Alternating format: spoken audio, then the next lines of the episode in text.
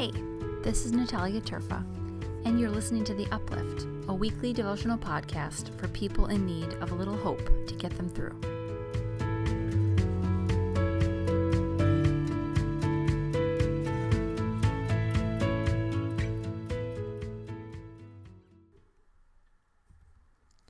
Hey, Uplifters. Our verse this week is from Ephesians 2, verse 8. For by grace you have been saved through faith, and this is not your own doing, it is the gift of God. Someone pulled me aside recently and told me that their family member was having such a hard and emotional day because, and I quote, they weren't saved. Buckle up, uplifters. I got some things to say about this. We have been saved by grace. This is a foundation of our faith. This is the verse that caused Martin Luther to start pushing back against the Catholic Church. And it is essentially what began the Protestant Revolution. Now, most Christian denominations came out of that revolution. Not all, I said most. So, why have we strayed from this so far?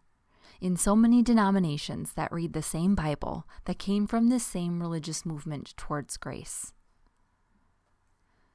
Well, dear friends, I'll tell you why. It's because we love the law. We don't actually love grace.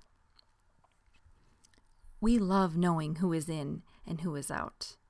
We love deciding who is in and who is out.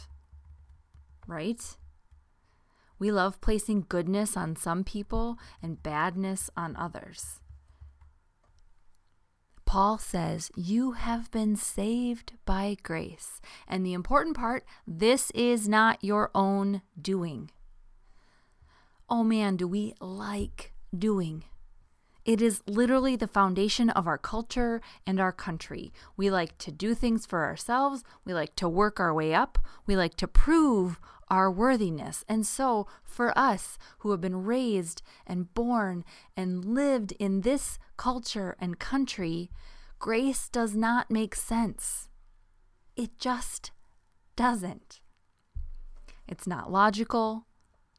It doesn't take into account how awful or how good we are. Grace is essentially not fair, or, depending on how you look at it, totally fair. We are all saved by grace by the grace of God.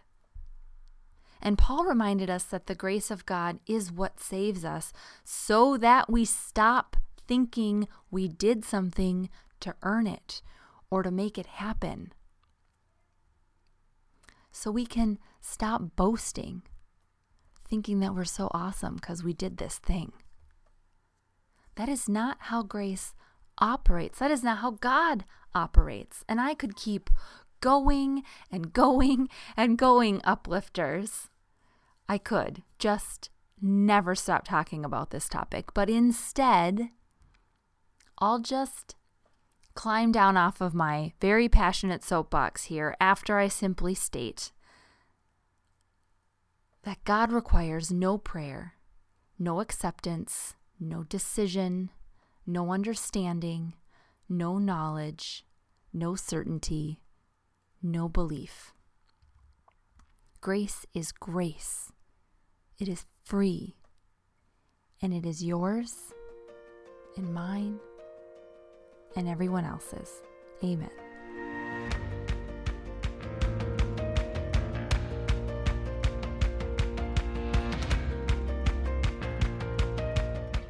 Uplift is written and recorded by me, Natalia Terfa.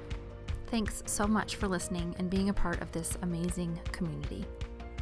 Uplift is a part of the Altar Guild network of podcasts and is produced by Matthew Ian Fleming.